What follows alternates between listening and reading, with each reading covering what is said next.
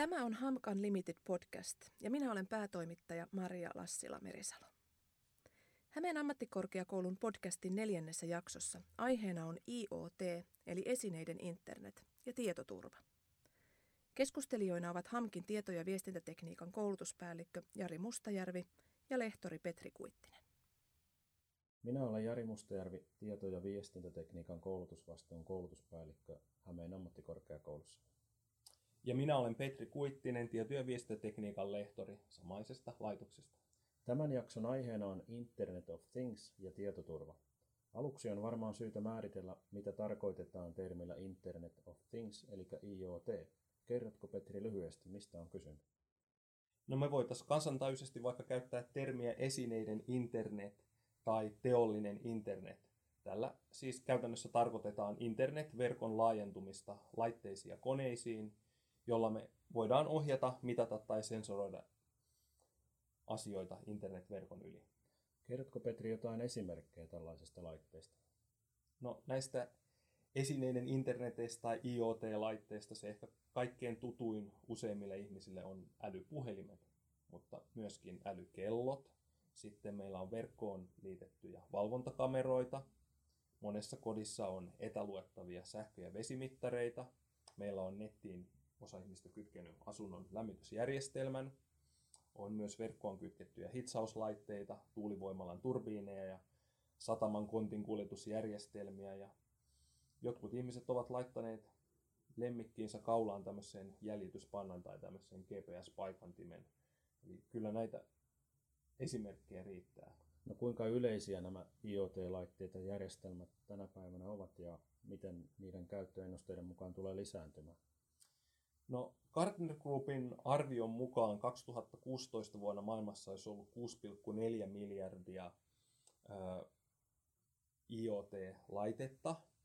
Ja jos mä taas katson Statistan tilastoja, niin siellä on ennustettu, että samoihin aikoihin olisi ollut maailmassa noin 3 miljardia älypuhelinta. Ja jos ennusteita katsotaan, niin Statistan ennusteen mukaan näiden laitteiden määrä kasvaisi vuoteen 2020 mennessä 30,73 miljardia ja 2025 vuonna olisi jo yli 75 miljardia laitetta. Gartner Groupin ennuste on vähän maltillisempi, että vuonna 2020 olisi vain 20,4 miljardia IoT-laitetta. Mutta siis puhutaan todella suurista määristä, siis paljon isommista määristä kuin tämän planeetan ihmisten määrä. No on kyllä aika hurjaa ennusteita, että saa nähdä miten toteutuu. Mutta voisi kuitenkin todeta, että IoT-hyödyntäminen tulee räjähdysmäisesti kasvamaan ja eri aloilla se vaikuttaa meidän kaikkeen arkeen ja myöskin työntekoon. Yleensähän IoT-teknologia on käyttäjälle melko huomaamatonta ja toimii erilaisten järjestelmien osana, lisätä niiden toiminnallisuutta tai palvelun laatua tai molempia. Tietoturvallisuuteen puolestaan liitetään yleensä sellaisia tekijöitä kuin saatavuus, luottamuksellisuus ja eheys. Saatavuus tarkoittaa sitä, että tieto on saatavilla, kun sitä tarvitaan. Luottamuksellisuus puolestaan takaa, että tietoa voivat käsitellä vain sellaiset henkilöt, joilla on siihen oikeus, ja eheys määritellään niin, että tieto ei saa muuttua tahattomasti tai hyökkäyksessä, tai muutos pitää ainakin havaita. Tietoturvan osa-alueet ovat puolestaan työasemien, palvelinten ja tietokoneverkon tietoturva sekä ympäristön ja sovellusten turvallisuus. Liittyykö Petri IoTn käyttöön sitten jotain erityisiä vaaroja tai uhkakuvia, joista olisi hyvä tietää?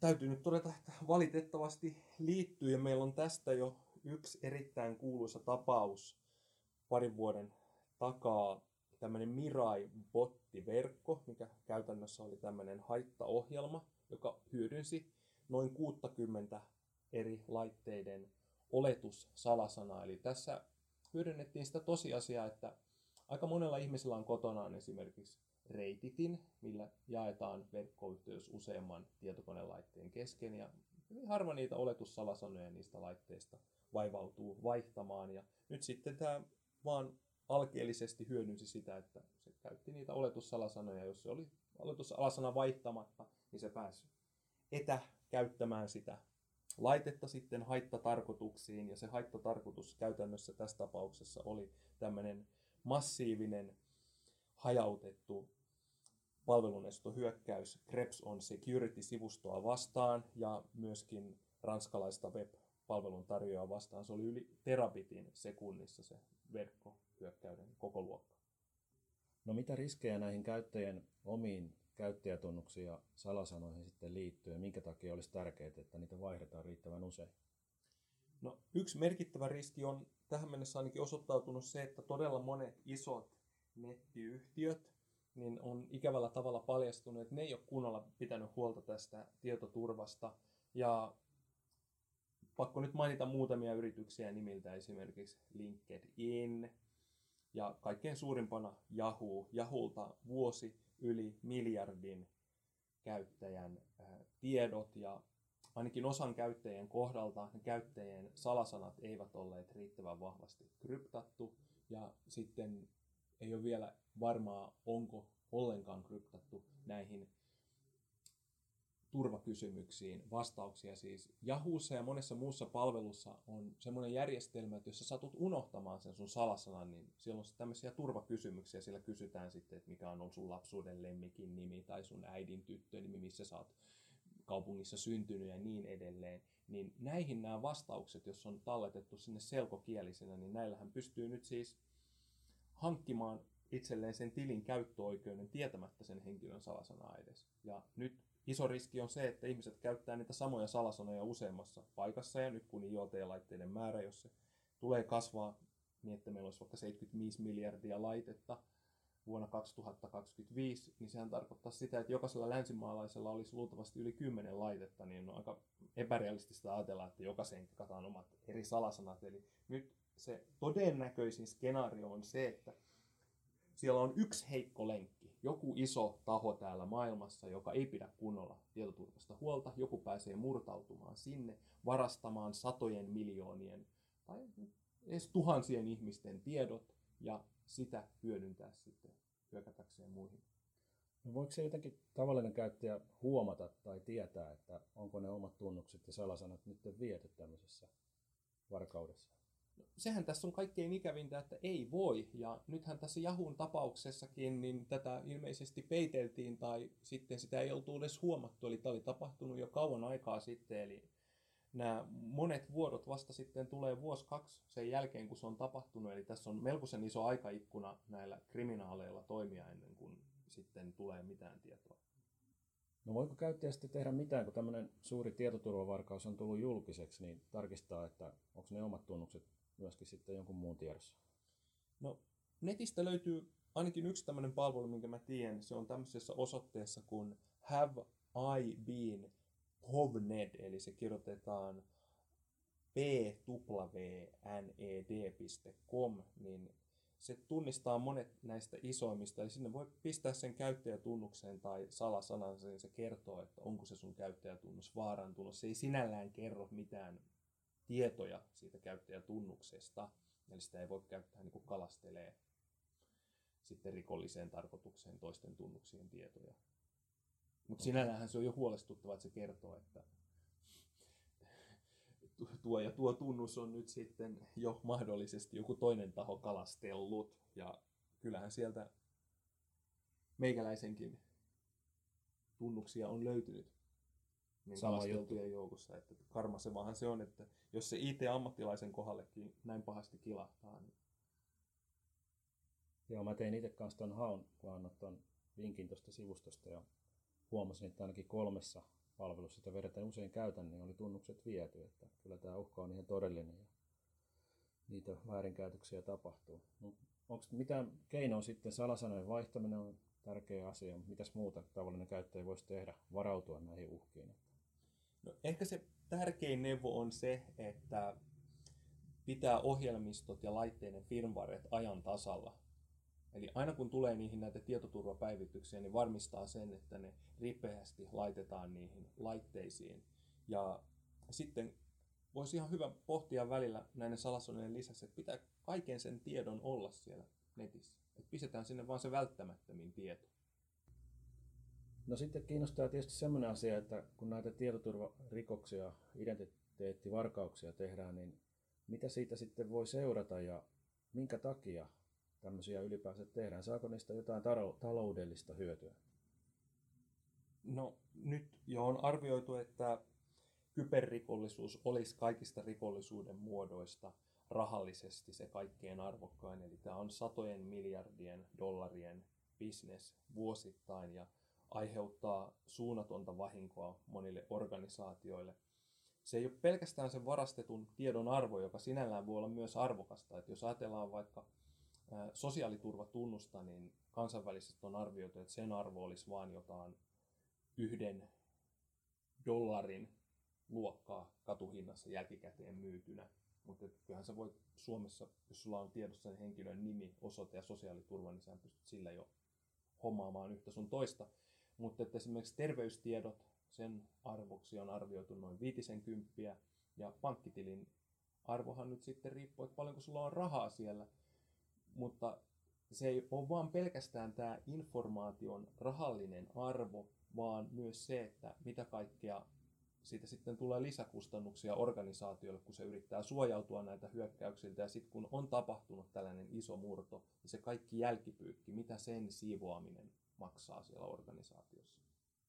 No tässä on nyt aika paljon puhuttu tämmöisistä perinteisistä IoT-järjestelmistä, missä ihminen on mukana kommunikoimassa jonkun laitteen kanssa. Mutta sittenhän meillä on tämmöisiä machine to machine verkkoja, joissa ei välttämättä ihmistä ole ollenkaan mukana, vaan laitteet kommunikoi keskenään ja saattaa tapahtua niin, että joku laite käynnistää toiminnassa toiselta laitteelta saanut viestin perusteella. Näetkö Petri, että tämmöisten machine to machine IoT-laitteiden käyttöön liittyy vielä jotain erityisiä riskejä? No kyllä sinne jo ihan peruspsykologian kautta liittyy se riski, että mä voisin kuvitella, että monessa organisaatiossa voidaan olla tosi tyytyväisiä ja paukutellaan henkseleitä, kun ollaan saatu tällainen hieno järjestelmä aikaiseksi. Ja sitten jos sitä ei riittävän tehokkaasti valvota, niin mistä me tiedetään, että mitä ne siellä tekee, koska ihan tässä, vaikka ihminen on mukana rajapinnassa, niin epäilen, että huomaako moni ihminen, että niiden tietokonelaite on kaapattu ja otettu käyttöön. Jos se siellä lähettelee muutamia kymmeniä lisätietoliikennepaketteja per sekunti, niin että se nykypäivän tietoliikennenopeuksilla edes huomaa sitä, että sun konetta käytetään myös tällaiseen ilkivalta käyttöön. Samaan aikaan sä käytät sitä, se ehkä voi näkyä hyvin pienenä hidastumisena. Ja nyt sitten tämmöisessä machine to machine järjestelmissä, niin jos niitä ei valvota, niin mistä kukaan tietää, sehän voi olla vuosia siellä se pöpö siellä verkossa ja tehdä mitä tekee. Kyllä, eli machine to machine verkossa tämmöinen tietty turvariski on tietyllä tavalla vielä jopa suurempi kuin näissä ihminen- ja konejärjestelmissä. Että se on vaikeampi huomata sieltä. Mutta olisiko sitten mitään keinoja siihen, että miten tämmöinen machine to machine ratkaisu verkko otetaan käyttöön oikein ja miten sitä se pitäisi ylläpitää tai minkälaisia toimintoja pitäisi liittää siihen, että myös se tietoturva säilyisi näissä machine to ratkaisuissa? No ehdottomasti suunnitellaan ne järjestelmät niin, että siellä on vaan se bisneslogiikan kannalta välttämättömin tieto, eli ei pistä mitään turhaan ylimääräistä tietoa sinne jakoon, koska se on jo sinällään riski, se ylimääräinen tieto, mitä ei, ei ole tarkoituskaan siellä välttämättä olla. Ja sama juttu, eli ohjelmistot ja firmwaret pitäisi olla ajan tasalla, ne oletussalasanat pitäisi olla vaihdettu.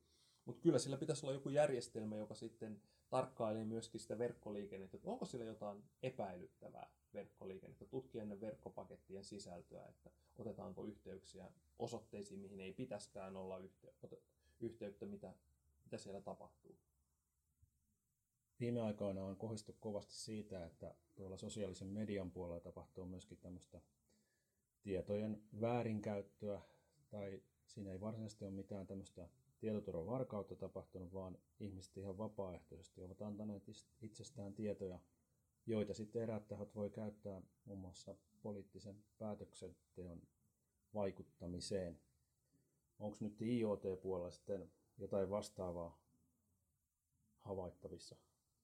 No, mä haluaisin edelleen korostaa sen, että nyt on niin kuin se mahdollinen ilkityö tai tämmöinen, että kun ihmisistä kerätään kaikkea tätä tietoa, niin siellä pitäisi aina rakentaa ne järjestelmät niin, että ei kerätä mitään turhaa ylimääräistä tietoa ja se voi hyödyntää sitä kaikkein heikointa lenkkiä. Otetaan nyt vaikka niistä IoT-laitteista esimerkiksi se lemmikkieläimen jäljityspanta.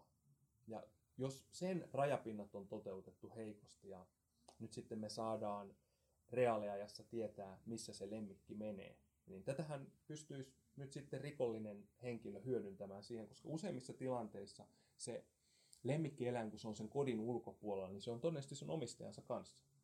Ja silloinhan me sitten tiedetään, että onko se omistaja kotona vai ei, koska sieltä kannattaa käydä mennä pihistää tavaraa.